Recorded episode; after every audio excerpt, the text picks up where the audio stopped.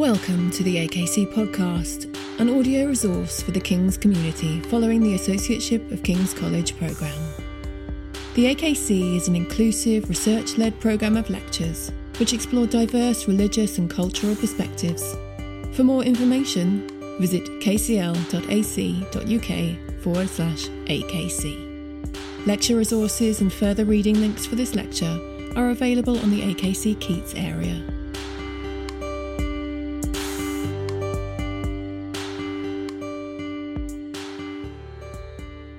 Hello, I'm Dr. Margaret Hampson, and I'm a research fellow in ancient Greek philosophy at Trinity College Dublin. And today I'm going to approach the topic of our lecture series on mental health from the perspective of ancient Greek philosophy. And I should probably begin with a small disclaimer, which is that it's probably something of an anachronism to say that the ancient Greeks had the same concept of mental health or mental illness that we do today. Though whether we have a single or unified concept of mental health or illness ourselves is a question that's worth asking. And I think that the various lectures in this series only go to show the variety of perspectives from which we might approach this question and the range of considerations we, we might want to appeal to when answering it. But having made that disclaimer, so that it's not clear that the ancient Greeks share our concept of, of mental health or mental illness, it is nevertheless true to say that they were very much concerned with the study of the soul, the psyche, from which we get words like psychology, and in particular with the health of the soul. Now, how we should understand the nature of the soul, or psyche, varies from thinker to thinker. But whether we're to think of this as something incorporeal and eternal, or corporeal and mortal, most Greek thinkers would agree that the soul is, first of all, a principle of life, so it's that in virtue of which all living creatures are alive. It's also what makes us who we are, it's, it's responsible for our identity. And importantly, for our purposes, it's also the locus of psychological phenomenon, of, of mental phenomenon, uh, faculties, states, such as our, our faculty and our current beliefs, our desires, our emotions, pleasures, pains, and so on. So, talk of the soul can often be translated into talk of the mind or of the mental. And not only that, but I think we can actually see many connections between the kinds of issues that the ancient Greeks were interested in and the kinds of things that we might wonder about ourselves when we think about the concepts of mental health or mental illness today. So they, they and we might ask whether there are good and bad kinds of desires, and whether there are kinds of desires that are good or bad for us to have. And we might wonder what kind of emotional dispositions we should try to inculcate, whether certain sorts of emotions are make us unhappy, for example, whether there are some that we should try to avoid. And we might also wonder whether there are certain sorts of beliefs, particularly false beliefs, or the fixating on certain sorts of thoughts that might contribute to a sense of anxiety and disrupt our well being. But of course, we can't talk about the whole of Greek philosophy today. So I'm going to limit myself to one thinker, one very prominent thinker, Plato, and just to one work of his, one very famous work, The Republic. Because here we have a famous picture of what a healthy soul looks like, where the appeal to the concept of health is explicit.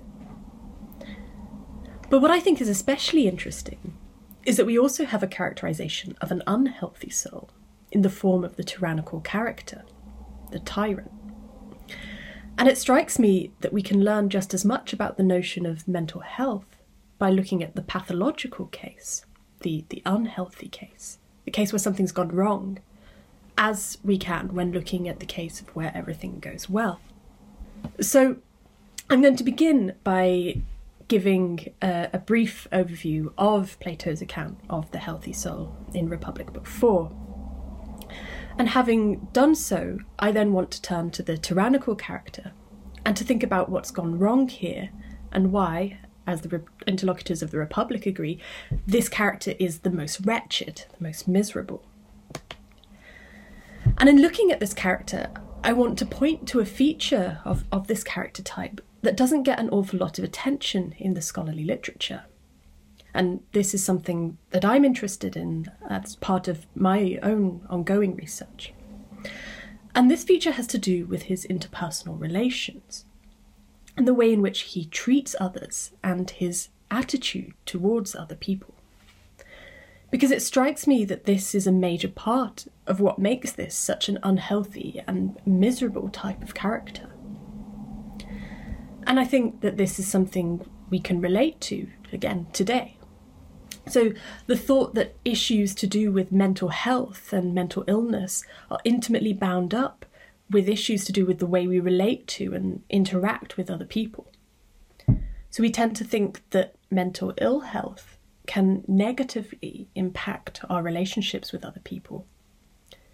But we also think that the kinds of relationships we foster and develop can themselves be a sign of something having gone wrong or something going wrong and that these themselves can also contribute to our mental health and our sense of well being. So, this is the question I want to ask with regard to the tyrant, though not necessarily one to which I will give a definitive answer. As I said, this is something I'm thinking about in an ongoing way. But what I want to think about, and what I want to ask you to think about, is this Does the tyrant have problematic interpersonal relationships because he has bad desires, say? Or is there something more complicated going on? And are these problematic relationships themselves a sign of have, something having gone quite fundamentally wrong? And what then is this meant to reveal? So let's begin with Plato's account of the healthy soul. And it will be helpful here to have a little bit of background on the project of the Republic. So, the question around which the discussion of Plato's Republic is organised is the question what is justice? And the further challenge that is posed to the character of Socrates in the Republic is why be just when we can be unjust? And what he's asked spe- to show specifically is why justice is something good in and of itself and not just because of its consequences because it seems pretty clear why being unjust will have bad consequences. So, if we cheat our business partners, if we don't pay our taxes, we'll be punished if we're found out. People won't trust us. But what if nobody ever found out? So, what happens if our cheating and our tax returns never come to light? So, then why be just if we could get away with being unjust? So you might be thinking that this sounds like an ethical question or, or a topic for political philosophy, and that it doesn't have much to do with the topic of mental health. And of course, it is a topic for ethics, it is a topic for political philosophy. Why be just? Why be just when we could get away with being unjust? But we're not going to be concerned with the ethical dimension of this question right now, but rather with the intriguing answer that Socrates gives. Because what Socrates offers is, in fact, a radical revision of the concept of justice, where he replaces the notions of, of giving what you owe, or these perhaps to us more archaic notions of helping friends and harming enemies, with an account of justice according to which this doesn't primarily consist in certain sorts of actions, but is rather a state of the soul that justice is a state of our soul. It's the harmonious, and we're told healthy, state of our soul. So, what does this mean? Well, Plato has Socrates argue that there are three parts to our soul. So, first of all, we have a rational part, and this, surprisingly, possesses reason. It calculates, it's also the seat of our beliefs, of knowledge. And it also loves learning and is the seat of other sorts of desires that have their source in reason. So, for example, when I'm I'm thirsty, I desire a drink. But if I'm ill and a certain and a doctor tells me that a certain drink will be poisonous to me, then I have a rational aversion to drinking that drink. Okay, so although although I might be thirsty and I might have what I'll describe in a second an appetitive desire for some drink, if I know that it will be poisonous to me, I also have an aversion. I desire not to drink the poisonous drink because my reason tells me so. And second, we have a spirited part. So this part is concerned with the notions of, of honour, of revenge, with what is noble and what is shameful. And it's also the seat of certain emotions, such as anger. And finally, we have an appetitive part. And this part is wholly non rational, it doesn't possess reason at all. It's the seat of our bodily desires, so desires for food, to drink, sex, and it also loves money as a means to satisfying these sorts of desires. So I've just described the, the nature of these, these parts, three parts of the soul. But Socrates also thinks that each part has a proper function. Okay, so it has a certain job to do. And the role of reason is, again, surprisingly, to reason. Its job is to deliberate about what is best for the soul as a whole and to make decisions on behalf of the soul as a whole. So its role then is to, to rule, or perhaps more to govern the soul. So it, it, it works out what is best for the soul as a whole and it makes decisions on its behalf. It's that sense of government. And spirit is said to be the natural ally of reason and its role is to support reason in its judgments.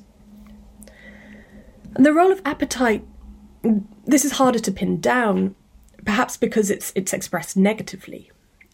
So the point is that appetite mustn't become overly large. So it mustn't come to dominate our soul.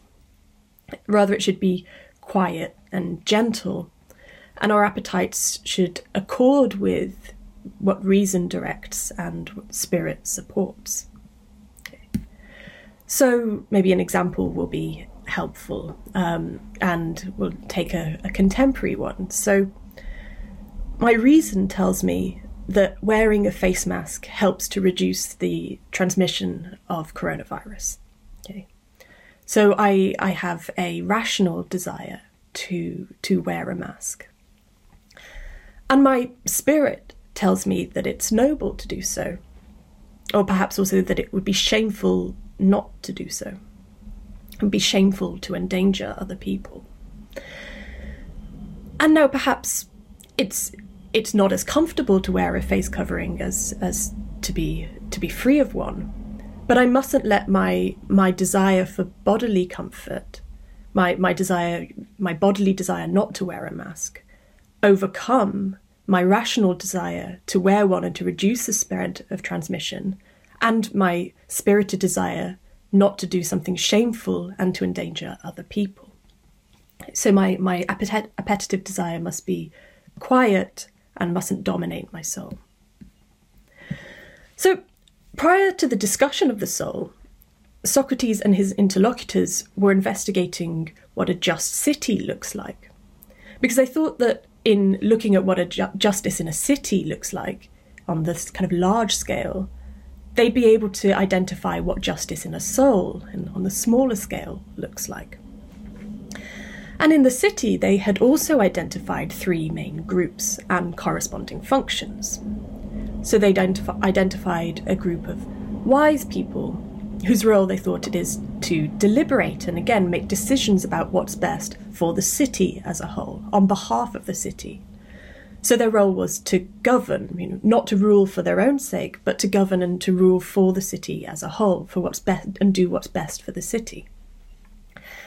And they'd also identified a, a brave warrior class whose job it is to support the rulers of the city and to protect the city from outside attack.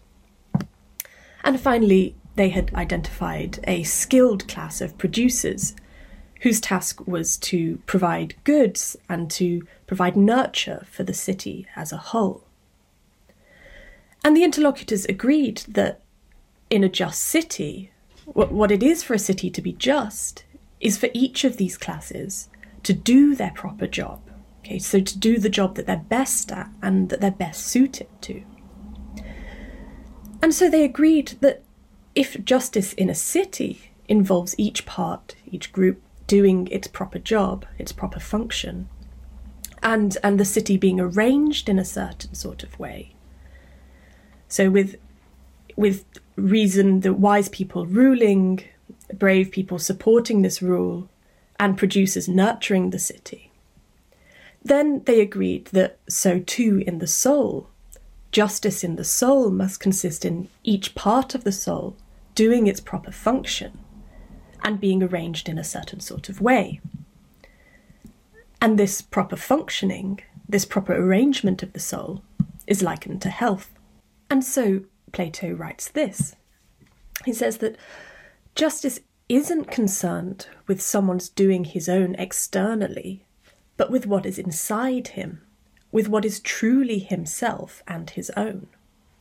One who is just does not allow any part of himself to do the work of another part, or allow the various classes within him to meddle with each other. He regulates well what is really his own, and he rules himself. He puts himself in order, is his own friend, and harmonizes the three parts of himself. He binds together those parts and any others that may be in between, and from having been many things, he becomes entirely one, moderate and harmonious. Only then does he act. And they specifically draw the analogy with health at this point. So Socrates explains the concept of bodily health in terms of natural relations of, of control, of ruling, um, of a balance perhaps. And so he says that to produce health is to establish the components of the body in a natural relation of control and being controlled, one by another, while to produce disease is to produce a relation of ruling and re- being ruled which is contrary to nature. So it's it's clear that the notion of the natural uh, and a natural order is is essential to this notion of bodily health. And so he says that so then to produce justice is to establish the parts of the soul in a natural relation of control one by another while to produce injustice is to establish a relation of ruling and being ruled contrary to nature.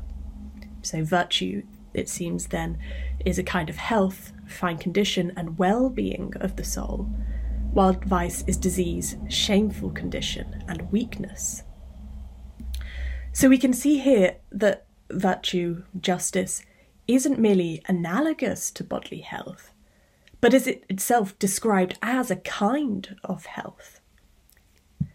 So, just as in the body, there can be a natural kind of order, uh, balance, uh, orders of ruling and being ruled, so too it seems in the soul there is a natural order of ruling and being ruled. And so, health isn't just a concept that's restricted to the body, but is one that can equally apply to our soul, to our psychology. Before moving on, uh, it's worth pointing out that here we have the answer to the question that's posed in the Republic. Why, why is justice good in and of itself?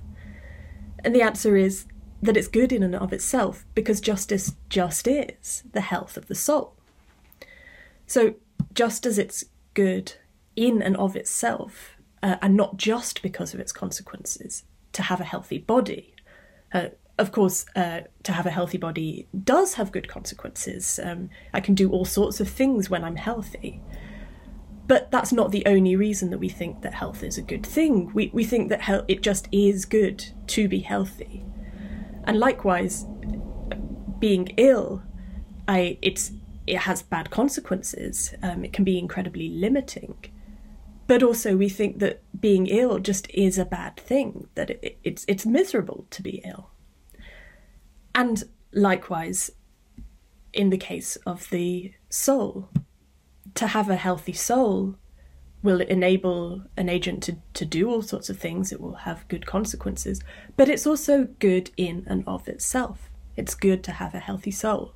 It's bad to have an unhealthy soul. So there we have the account of the just soul, the healthy soul, and why it's good to have a healthy soul. But what of the unjust soul, the unhealthy soul? Well, in order to arrive at a full judgment about what kind of life we should live, and which is the happiest life and which is the most miserable life, the characters of the Republic agree that they should not only look at the good, the healthy case, but they should also look at the worst case, the most unhealthy and unhealthy case, in order to compare the two and to come to a final conclusion about which life is most happy and worth living and which is most miserable. And the character that's in the opposite condition to the just person is the tyrannical character, whose soul is in the most diseased condition. And I should say that the tyrannical character isn't necessarily a political tyrant. So they're talking about a certain character type, a certain type of soul that's in a certain condition and a certain kind of order, or as we'll see, a certain kind of disorder. But the interlocutors do agree that the most miserable character is, in fact, when someone with a tyrannical soul, when someone's soul is in a certain condition, has the misfortune to become an actual political tyrant, when they have the misfortune to gain power. And so I've put a picture here of Napoleon, um, often portrayed as one of history's most tyrannical figures. And here he is, uh, not simply looking tyrannical, but looking very slobbish as well. And apparently, this picture is meant to depict the moments that he, when he realizes the wheel of fortune has changed and his deeds have caught up with him. But of course, if there are other political figures that you think fits the description that's going to follow, then I invite you to mentally fill in this picture with whomever else you wish. So, prior to the account of the tyrannical character, the interlocutors of the Republic offer a classification of types of desires. Specifically, these are types of appetitive desire, those desires that belong to our, pet, our appetitive part of the soul and are concerned with bodily pleasures. And they distinguish between necessary appetites and unnecessary appetites. So, unnecessary appetites are appetites such as uh, hunger and the desire for food when we're hungry, or our desire for drink when we're thirsty. So, these aren't desires for particular kinds of food, particular kinds of drink. They're just desires for food simpliciter, for drink simpliciter, that are felt when we ha- experience a certain lack. And they're necessary, it would seem, because we need them in order to be alive, we need to satisfy them to continue living. Unnecessary desires, however, are those for particular kinds of food and particular kinds of drink.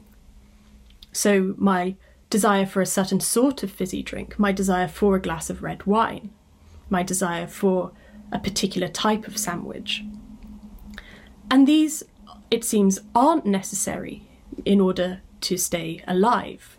We could eliminate these desires and we wouldn't we wouldn't cease to to live. But of the unnecessary appetites, at the beginning of the t- account of the tyrannical character, we're also introduced to a further distinction. And this is between lawful and lawless unnecessary appetites. So it seems that my desire for a particular kind of sandwich isn't harmful in and of itself, although we'll see that indulging certain sorts of appetites can lead to certain sorts of harm, perhaps, and psychological harm. But the interlocutors identify another set of desires that seem to be completely outside the law. And these are desires for things like incest, for murder, and it says for any sort of food. And I, I take it that any sort of food is meant to include human flesh. So these are really shocking desires. And they say that, interestingly, these sorts of desires are actually present in everyone, although perhaps in some godlike people, they've been entirely eliminated. But these are the type of desires that are usually only awakened in sleep, when we dream.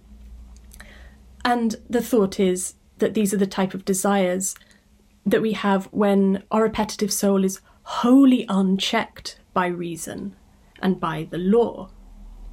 So it's it's it's interesting to reflect whether whether we, we do have these sorts of desires when we're sleeping. I, I, I, I don't know if you have desires for incest and murder.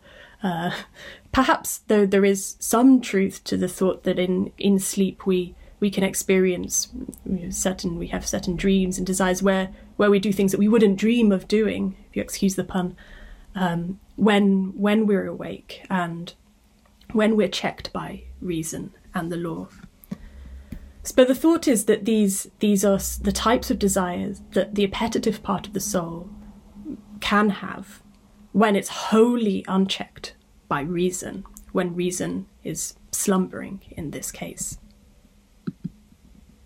So the account of the tyrannical character begins, as with the accounts of other degenerative character states in the Republic, with an account of his genesis. And this is from his genesis from the person with a dem- democratic constitution, whose soul is ruled by their unnecessary but lawful appetites.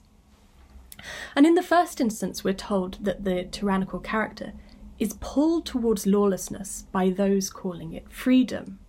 So we have this image of some sort of external influence, and people saying to this character, Look, you know, this isn't breaking the law, this is just being free of the constraints of the law.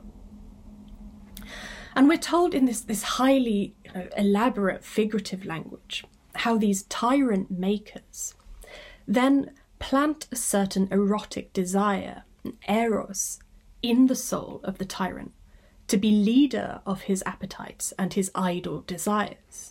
And it looks like these are the lawless desires that we've discussed previously.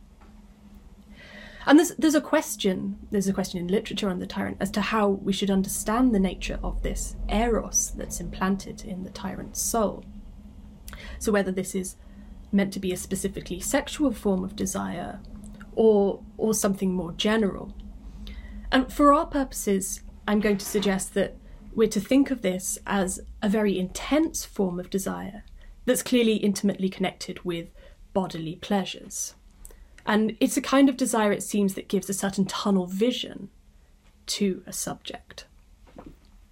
So we're told then that Eros adopts madness, mania, as its bodyguard, and it becomes frenzied. So we have this image of this, this very strong desire, this strong desire connected with bodily pleasures, becoming becoming mad and getting this real sting to it. And we're told that the other desires uh, in the tyrant soul, these idle desires nurture this, this one dominant desire. And in the end, this eros throws out any beliefs or desires from the soul of the tyrant that might have been good or have had some sense of shame, and it thus purges him of all moderation. So we have an image here of, of a particular type of desire and its relationship perhaps with other other types of bodily desires, and of this coming to dominate someone's soul in a very intense way. And in what follows, we're, we're told of the kind of life that someone with this kind of soul leads. Okay. So the tyrant, we're told, goes in for feasts, luxuries, girlfriends, and all that sort of thing. So this this suggests that we're not talking about a, a specifically sexual desire, but something much more generally concerned with our appetites, but clearly uh, unnecessary appetites here feasts, luxuries. Okay. And we're told that his these desires need many things to satisfy them. And not only that, but they're such as to grow day and night. So he has these desires that are growing, and he needs more and more to satisfy them. And so soon his income is spent, and then his capital, his savings. And so at this point, the tyrant looks around to see who possesses anything he can take by deceit or by force. Okay. So, first of all, he steals from his parents. We're going to return to this thought shortly because I think this is meant to be very shocking.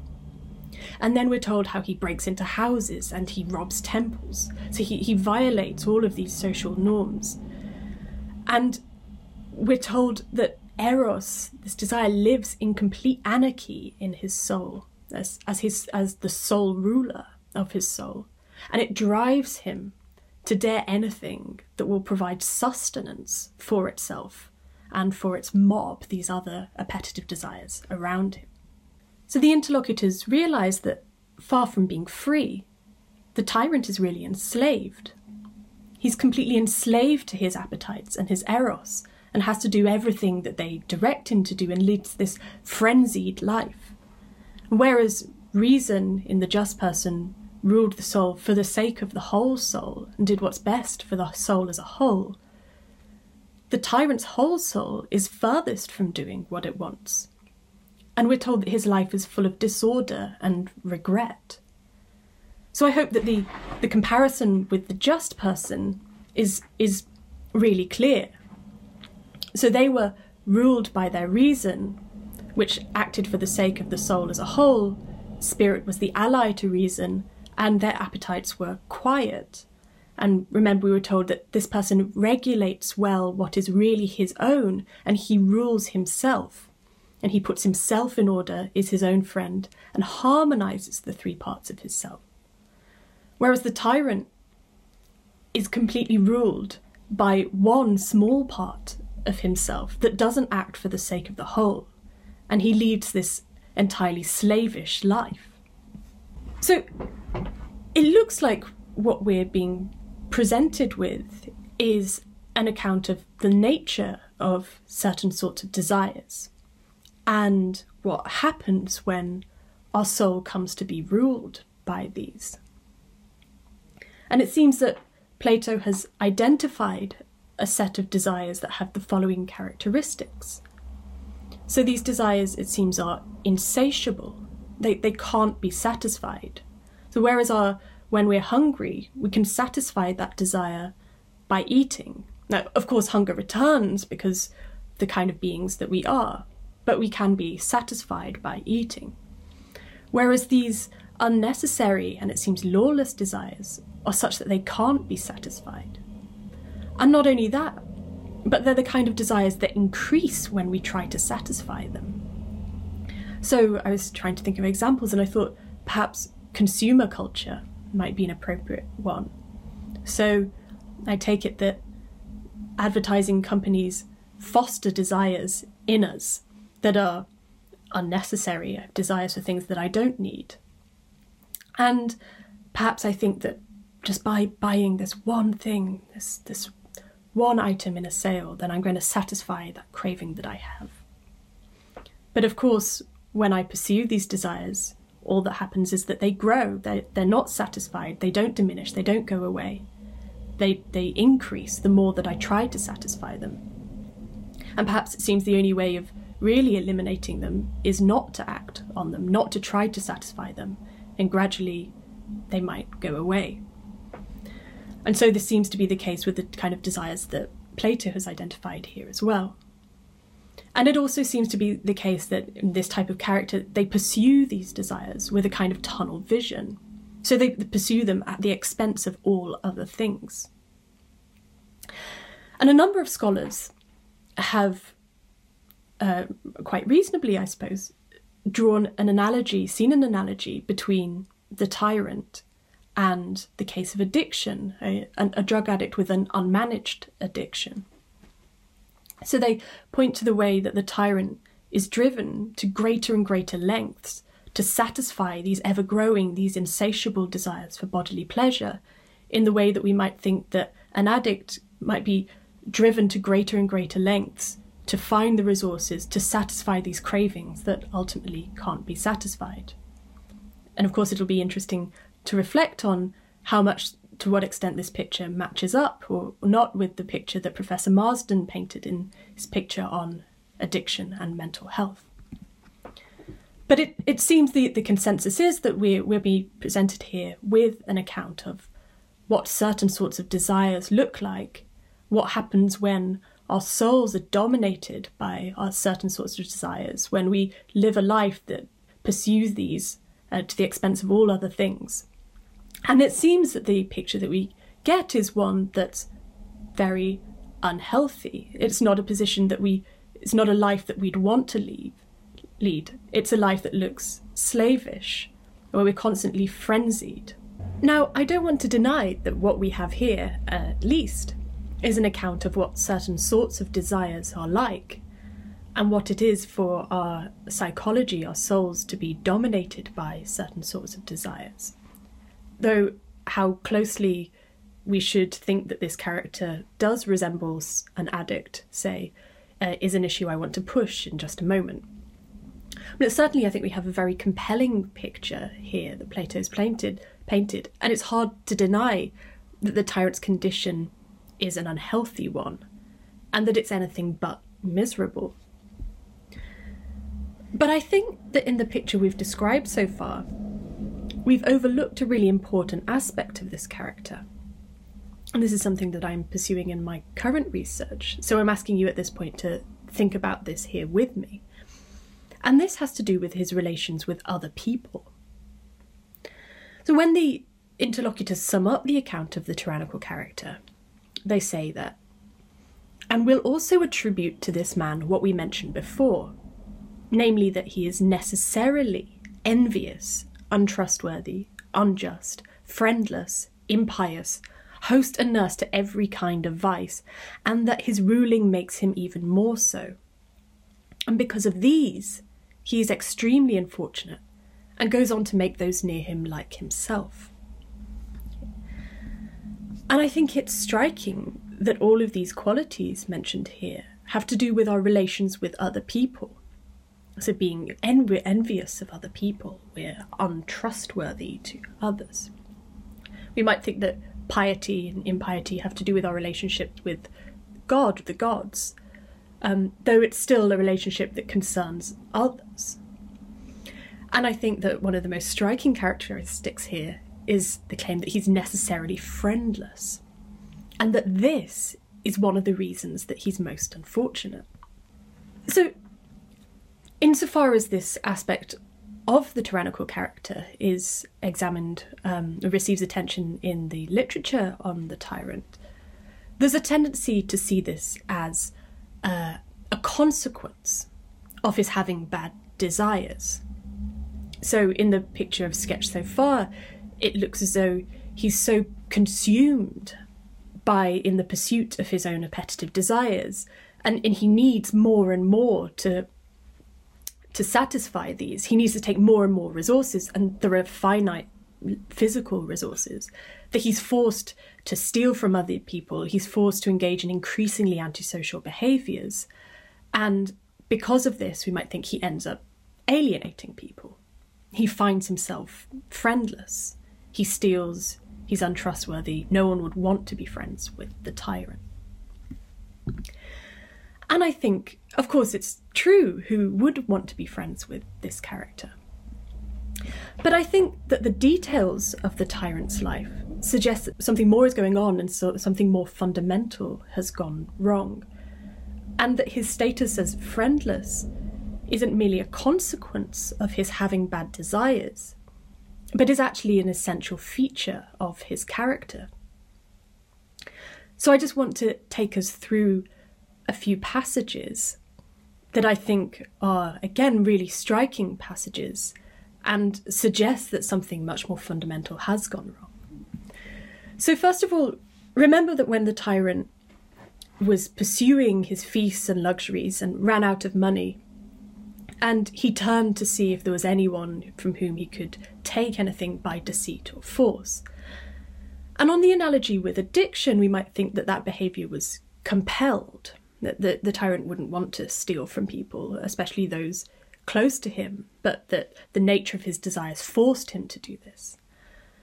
But in fact, Plato says that the tyrant thinks he deserves to have more than his mother and father and it's not clear to me that this characterization sits happily with the image that we have of an addict. And again, Socrates describes when the tyrant steals from his mother and father, and if they try to resist him, he says that the tyrant will do this. But good God, Adeimantus, do you think he'd sacrifice his long loved and irreplaceable mother for a recently acquired girlfriend whom he can do without? Or that he, for the sake of a newfound and replaceable boyfriend in the bloom of youth, he'd strike his aged and irreplaceable father, his oldest friend? Or that he'd make his parents the slaves of these others if he brought them under his roof? And we have a very similar image uh, just a few pages later, where he says that the tyrant turns then on his country, on his motherland. So we have the same image of kind of parental relations. So just as he chastised his mother and father, he'll now chastise his fatherland, if he can, by bringing in new friends and making his fatherland and his dear old motherland their slaves and keeping them that way. For this is surely the end at which such a man's desires are directed. And it seems that this image of enslaving one's parents goes is such a violation of, of the norms of friendship and of family relations. This goes much much further than the the desperate behavior that we might attribute to an addict, say. And in fact, when the interlocutors sum up the account of the tyrannical character, they say this The now, in private life, before a tyrannical man attains power, isn't he this sort of person? One who associates primarily with flatterers, who are ready to obey him in everything. Or, if he happens to need anything from other people, isn't he willing to fawn on them and make every gesture of friendship, as if he were dealing with his own family? But once he gets what he wants, don't they become strangers again? And I find this um, one of the most chilling passages in the account of the tyrannical character. Because it's not simply the case that he's he's so single-minded in his pursuit of his desires that he's he's unaware of these social norms. The tyrant clearly is aware of how to make gestures of friendship. And he's clearly aware of how one should treat one's family and able to make those kinds of gestures to people. But he only does so when there's something that he needs. And when he's got what he needs, people become strangers to him again. So again, it's it's it's hard not to make the parallels with certain politicians who make great promises to parts of the electorate uh, before an election and saying that they're their friend, they'll look out for their interests. And of course, when when these people win their elections, the electorate becomes becomes strangers to them again. And they, they finish by saying, So someone with a tyrannical nature lives his whole life without being friends with anyone, always a master to one man or a slave to another, never getting a taste of either true friendship or freedom. So, in these passages, as I've said, it looks like we have a real violation of the norms, the very norms of friendship and other types of relationships. We see the tyrant is willing to betray friends. He has this inability to sustain relationships. He replaces a, a old friend with a new friend. And he also seems to lack the ability to, to care for people and to reciprocate in the way that we think is a constitutive norm of friendship. And he's clearly concerned only with his own needs and not those of other people. There's no consideration of acting for the sake of another.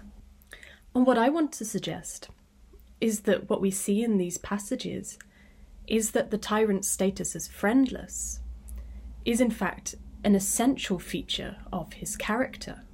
So it's not simply that he lacks friends, other people don't want to be friends with him but that he is incapable of being a friend himself.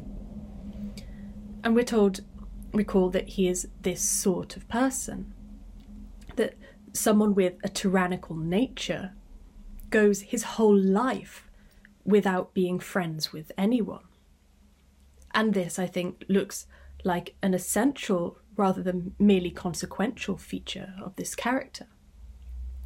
And it seems like his friendlessness, his inability to respect the norms of friendship, to sustain relationships, is part of his pathology.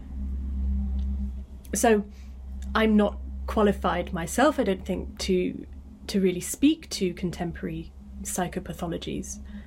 But it looks to me as if we have something here that looks much more like a narcissistic character type than an analogy with uh, addiction, say. In any case, I think that what Plato is alerting us to is the importance of interpersonal relations and the deep connection between these, these interpersonal relations and our psychological health. So it seems that part of having a healthy soul, a healthy psychology, is having the right sorts of relations with other people, seeing ourselves as related to other people in the right sort of way. And the image of someone who surrounds himself only with flatterers, people who are ready to obey him in everything, someone who's only interested in others insofar as they cater to his own needs, and has no interest in and attaches no value to other people and to friendships. It looks like this is itself a form of pathology, and that this existence is ultimately not one that any of us would choose. So the tyrant is friendless, and because of this, he's extremely unfortunate.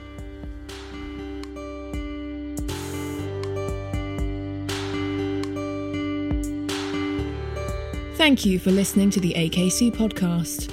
If you have enjoyed this lecture, please click subscribe in your podcast app to receive future episodes. AKC, at the heart of King's thinking.